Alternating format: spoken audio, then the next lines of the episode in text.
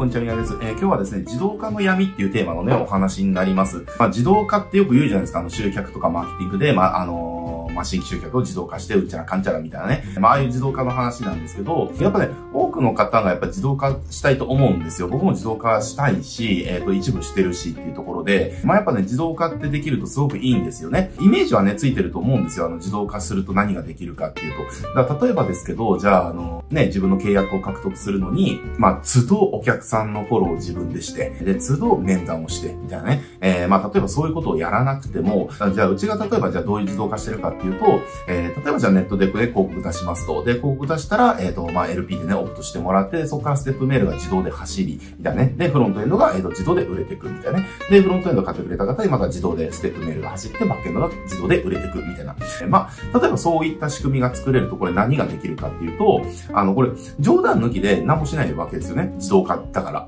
あの、集客のために、こう、毎日何かやる必要もないし、えー、フロントエンド売るために毎日何かやる必要もないし、バックエンド売るために毎日何かやる必要もないと。えー、ね、それこそ、あの、まあ、よくね、言われてることですけど、そう、寝てても遊んでてもね、まあ、呂入っててもご飯食べててもゲームやってても、まあ、何してても勝手にその自動化した仕組みが、えー、お客さんを集めてくれて、で、えっ、ー、と、自動で商品を売ってくれると、えー、いうことが、まあ、できるわけですよ。だからやっぱり多くの方がね、こう、自動化していきたいっていうね、いうふうにおっしゃるんですけれども、実際じゃあ自動化できてる方っていうのはどのくらいいるかっていうと、まあ、あの、そんなにいないかなっていうふうに思うんですよね。じゃあ、なんで自動化したいのに自動化できないのかっていうね、えー、ところを今日は話していきたいなっていうふうに思ってます。で、自動化自体は別にそんなに、なん、なんだろうな、難しいことではないんですよね。だからさっき言ったみたいに、要は自動化っていうのは集客から販売までを自動化するっていうことじゃないですか。だからまあ、集客の、例えばじゃあ広告、例えばじゃあネット広告とかであれば、ある程度最適化ができちゃえば、まあ最適化できるまではね、いろんな改善とか入れていかなきゃいけないから、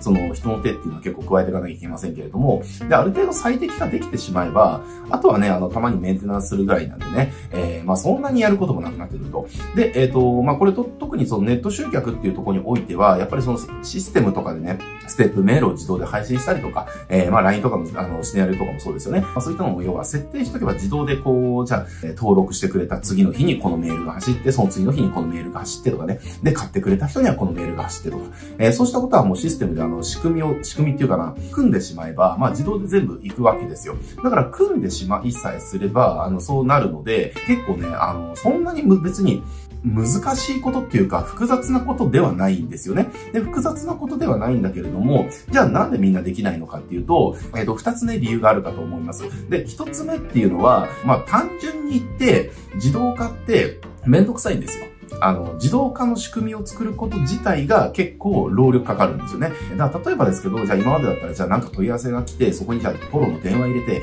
で、アポ取り付けて、えっ、と、来てくれ、えー、来てもらって、商談してどうのこうのみたいなね、えー、ことをやってるのを、じゃあ例えばそこを、ネット広告やって LP 作って、で、そこがコンバージョンちゃんと起きるように、えー、調整してってとかね。で、そこからあの、じゃあ、えっ、ー、と、引き上がってくるように、ステップメールを、えっ、ー、とね、5通なんとか10通とか、えー、組んで、で、それが1通1通ちゃんと機能するように改善をしてってとか、で、まあそれ買ってくれた人が、まあバックエンド買ってくれるようにするために、またね、ステップだとかフォローのパネルだとかね、そうしたものを組んでってっていうえことをやるので、結構その自動化の仕組みを作ること自体が結構そのめんどくさいんですよね。えー、で、自動化できない方の多くが、そのめんどくさいことをやってないっていうだけの理由で自動化できてないっていうことが結構あるなっていうふうに、えー、思います。例えばうちとかはその、じゃあ、ある程度自動化するのね、えー、仕組みをこう構築する講座とかセミナーとか、まあそうしたものとかやりますけれども、やっぱりですね、あの、分かれるんですよね。あの、ちゃんとその最後までやる方と、えっ、ー、と、やらない方。で、やる方っていうのはやっぱりそのめんどくさいとこ仕組み一つ一つだから、パーツで言えば100パーツぐらい多分あるんですよね。えー、その100パーツぐらいを一つ一つパーツを作ってって、で、ちゃんと一つ一つが噛み合うように調整をしてって、ちゃんと噛み合わせていくね。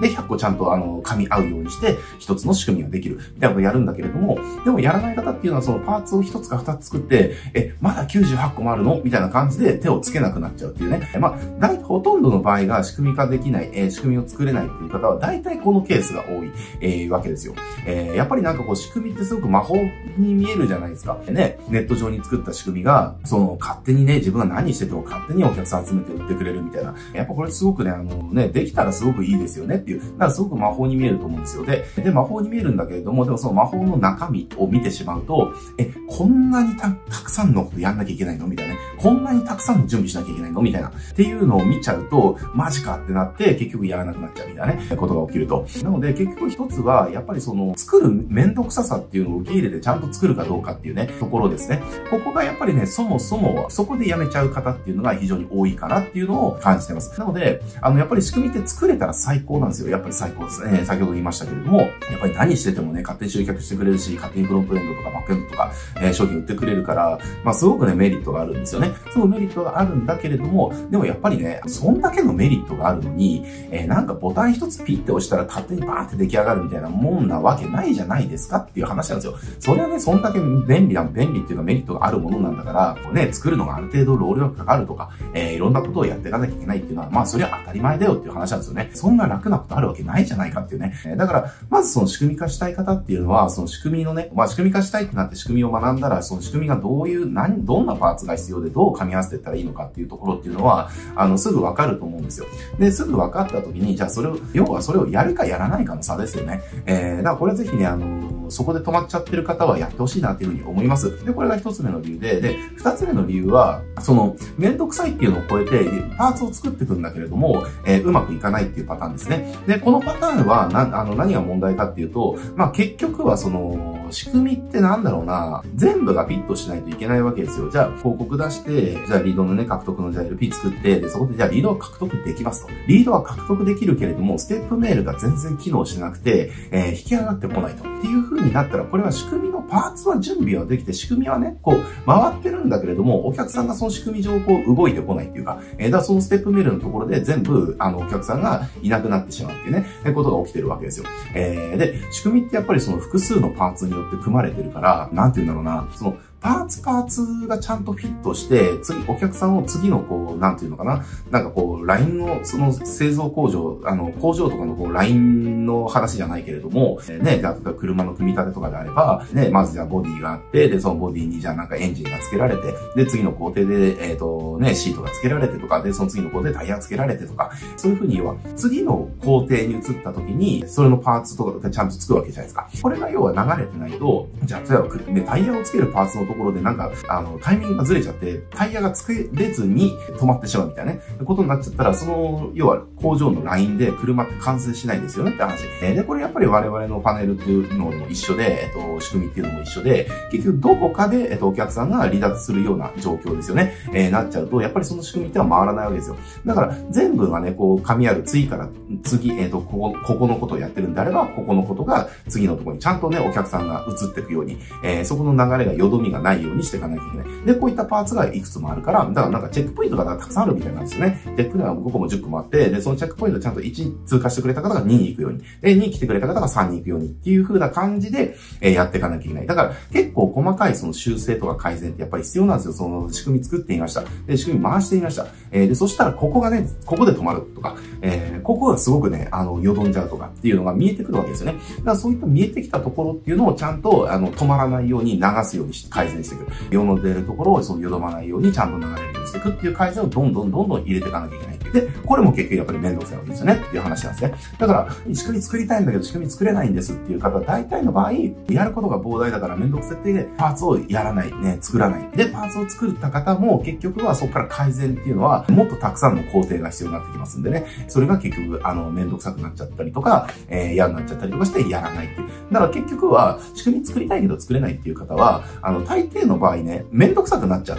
とか、あの、大変だからやらなくなっちゃうっていうケースがすごく多いんですよね。で、これやっぱりね、すごくもったいないなって思います。どんなビジネスもやっぱりある程度どこかの部分っていうのは自動化っていうのがやっぱりできるわけですよ。で、例えば僕らみたいなそのコンサル業とかね、マーケティング業とかしてるんであれば、顧客獲得からフロントエンドの販売ぐらいまでのところであれば自動化っていうのはできるわけですよね。だからここを要は人力ではなくて自動化することによって、そこに使ってる労力ってバックエンドの販売とかに注力できるじゃないですか。全部注ぎ込めますよね。だから例えば労力をフロントエンドの販売、集客フロントエンドの販売で、じゃあ、えっと、5割使ってる。で、バックエンドの販売で5割使ってる。っていうんであれば、集客から、えっと、フロントエンドの販売までを、えー、自動化できて、労力を1だけで済むんであれば、えー、バックエンドの販売に9使えるわけですよね。だったら売上とかってね、そこから1.5倍とか2倍とかっていうのも、結構サクッといくわけですよっていう話。ただまあ、あの、自動化ってやっぱりすごくね、あの、メリット大きいので、もしね、これご覧になってる方で、あの、めんどくさいからちょっと手をつけられなくなっちゃったとか、めんどくさいからやめちゃったっていう方であれば、そんな理由でやめちゃうのは本当にもったいないので、ぜひですね、もうこれ、ちゃんと1ヶ月ぐらい時間ブロックしてしてちゃんと作ってくれれば、